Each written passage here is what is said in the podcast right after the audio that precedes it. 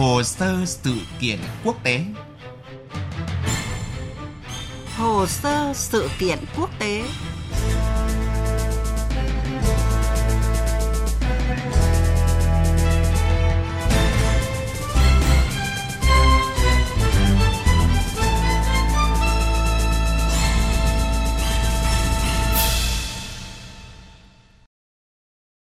Kính chào quý vị và các bạn đang theo dõi chương trình Hồ sơ sự kiện quốc tế của Đài Tiếng nói Việt Nam. Thưa quý vị, thưa các bạn, dịp kỷ niệm sinh nhật 70 tuổi của Liên minh châu Âu năm nay diễn ra trong lặng lẽ và nhiều sự nuối tiếc khi các biên giới phải đóng cửa, kinh tế đối mặt nguy cơ suy thoái nghiêm trọng do đại dịch COVID-19 và đặc biệt đã không còn thành viên quan trọng, đó là Vương quốc Anh. Đây cũng là dịp các nước châu Âu nhìn lại sự tồn tại của 7 thập niên qua với những thành công và cả những thách thức đang đặt ra cho chặng đường sắp tới. Điều đáng chú ý là sự hợp nhất châu Âu đang đứng trước thử thách nghiệt ngã nhất mà các nhà lãnh đạo của châu lục này phải gấp rút đối phó nếu không muốn EU trở thành một ngôi nhà rượu dã. Đây cũng là nội dung chúng tôi đề cập trong chương trình hồ sơ sự kiện quốc tế hôm nay. Trước hết, chúng ta cùng tìm hiểu các nước châu Âu vừa có một ngày kỷ niệm dấu mốc quan trọng 70 năm như thế nào. Khác với hầu hết mọi năm, Ngày châu Âu mùng 9 tháng 5 năm nay diễn ra lặng lẽ với những hoạt động ngắn gọn, chủ yếu thông qua hình thức trực tuyến do đại dịch COVID-19. Kể từ khi thành lập, Liên minh châu Âu đã trải qua nhiều cuộc khủng hoảng về kinh tế, di cư, nhưng cuộc khủng hoảng dịch bệnh COVID-19 lần này dường như mạnh hơn cả về tính chất và mức độ. Các nền kinh tế đầu tàu của EU như Đức, Pháp, Italia, Tây Ban Nha đều chịu ảnh hưởng nặng nề do cuộc tấn công của COVID-19. Vì thế, thông điệp được nhiều nhà lãnh đạo các nước thành viên EU đưa ra trong ngày châu Âu năm nay đều hướng tới mục tiêu chung là đẩy lùi dịch bệnh và kêu gọi sự đoàn kết. Thủ tướng Italia Giuseppe Conte, Thủ tướng Đức Angela Merkel và Thủ tướng Cộng hòa Séc Andrei Babis đã có những thông điệp như vậy. Cựu Ngoại trưởng Pháp Robert Schuman từng nói, châu Âu không thể tồn tại riêng rẽ và bằng những kế hoạch đơn lẻ. Nó phải được xây dựng trên nền tảng của sự đoàn kết và gắn bó. Châu Âu đang rất cần điều đó để vượt qua đại dịch hiện nay.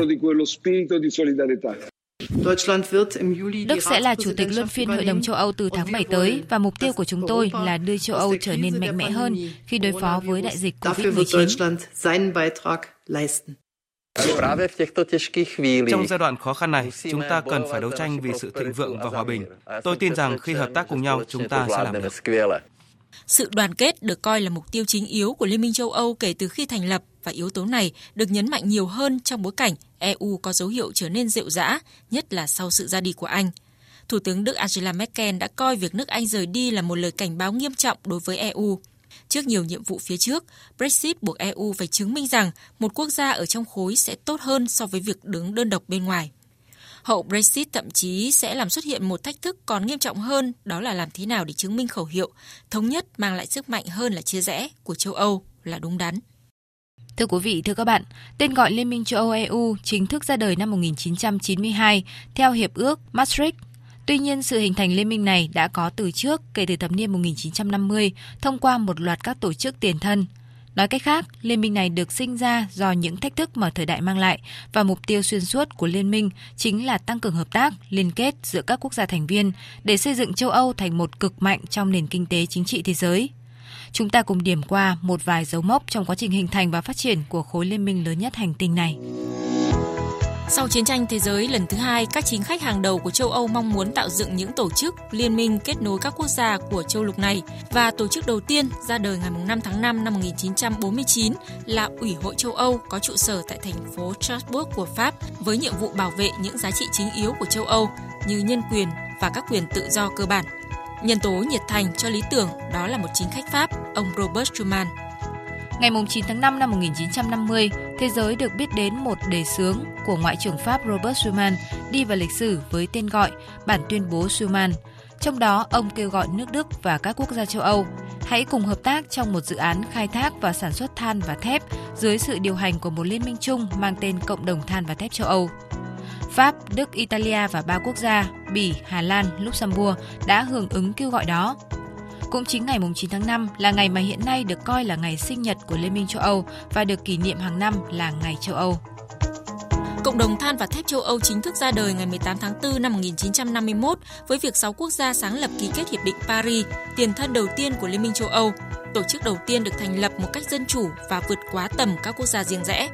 năm 1957, vẫn các nước này ký kết Hiệp định Roma, thành lập Cộng đồng Kinh tế châu Âu và Cộng đồng Năng lượng Nguyên tử châu Âu. Các tổ chức này về sau trở thành trụ cột của Liên minh châu Âu.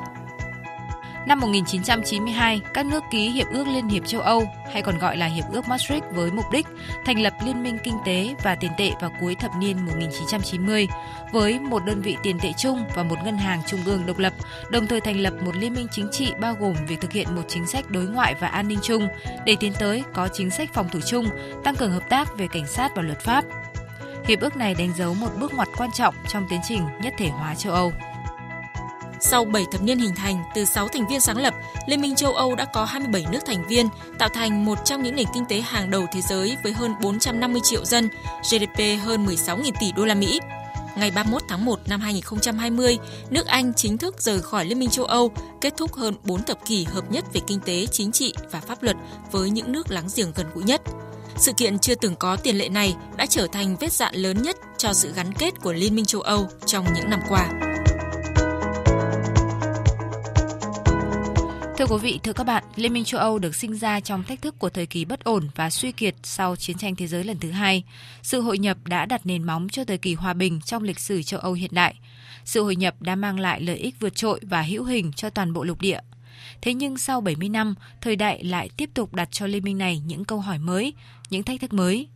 Dịp kỷ niệm 70 năm ngày ra đời của Liên minh châu Âu cũng chính là thời điểm liên minh này đối diện với thách thức to lớn, quyết định đến chặng đường tiếp theo. Phần cuối chương trình là nhận định của biên tập viên Đài Tiếng Nói Việt Nam về vấn đề này. Kể từ khi hình thành, cộng đồng châu Âu và nay là Liên minh châu Âu đã có nhiều thành tựu đáng kể. Năm 2012, EU đã giành được giải Nobel Hòa bình khi Ủy ban Nobel khẳng định EU đã có hơn 6 thập kỷ đóng góp cho sự tiến bộ của hòa bình và hòa giải. Từ một lục địa của chiến tranh, châu Âu đã trở thành một châu lục của hòa bình. Một trong những thành tựu lớn nhất mà liên minh này luôn tự hào là tự do di chuyển nguyên tắc chính của thị trường chung EU. Cơ chế này đã giúp cho 500 triệu người quyền tự do sống, học tập hoặc làm việc ở bất cứ đâu trong khối. Thị trường châu Âu cũng là một trong những thị trường chung lớn nhất thế giới, tạo điều kiện cho việc kinh doanh và thúc đẩy kinh tế đáng kể bằng cách kích thích cạnh tranh và thương mại, nâng cao hiệu quả, nâng cao chất lượng. Tuy nhiên, những năm gần đây, Liên minh châu Âu phải đối mặt với không ít khủng hoảng, từ khủng hoảng tài chính, kinh tế năm 2008 cho đến cuộc khủng hoảng di cư năm 2014. Hiện nay, một cuộc khủng hoảng khác chưa thể đo hết thiệt hại đang tấn công liên minh này khi đại dịch COVID-19 quét qua hầu khắp châu Âu và để lại những ảnh hưởng nặng nề về nhân mạng và kinh tế. Virus corona mới không chỉ khiến châu Âu hoảng loạn mà nó còn phơi bày nhiều thực tế mà lâu nay EU dường như đang tự huyễn hoặc mình. Đó chính là sự rệu rã, già nua, thiếu tính gắn kết và xu hướng dân túy chi phối. Sự lúng túng của các nước trong chiến lược đối phó với dịch bệnh, thiếu sự kết hợp ở quy mô liên minh cùng với mặt trái của một châu Âu không biên giới chính là những gì dễ thấy nhất trong những thách thức mà EU phải đối mặt. Tuy nhiên, kể cả COVID-19 hay vấn đề di cư hay nợ công đều là những cuộc khủng hoảng ít nhiều do những yếu tố khách quan mang lại.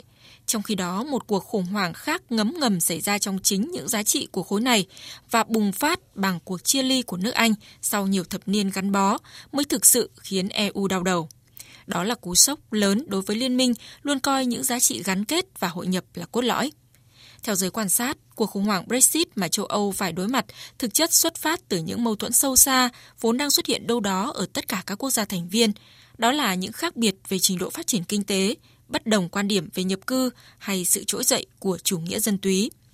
Sau khi một thành viên rời bỏ, EU tất nhiên sẽ phải điều chỉnh lại các trọng tâm chiến lược của mình EU chắc chắn cần nhiều thời gian và năng lượng để có thể phục hồi sau khi phải trải qua một ca đại phẫu mang tên Brexit. Cuộc chia tay cũng sẽ khiến cho khối phải chứng minh trên thực tế rằng khi cùng nhau thì các quốc gia có thể làm được rất nhiều và tốt hơn so với lúc đứng một mình. Rõ ràng với những thách thức trồng chất và liên tiếp như vậy, buộc EU phải đổi mới và cải cách toàn diện. Quá trình ấy đòi hỏi một thời gian dài và có lẽ những giá trị cốt lõi, bền vững cùng với những kinh nghiệm trong 7 thập kỷ hội nhập sẽ là những gì các nước thành viên EU cần nhất trong lúc này, nhằm tìm ra lời giải để tiếp tục tồn tại và phát triển trong tương lai. Những thông tin vừa rồi đã kết thúc chương trình Hồ sơ sự kiện quốc tế ngày hôm nay. Cảm ơn quý vị và các bạn đã chú ý lắng nghe. Chương trình do biên tập viên Thanh Huyền thực hiện.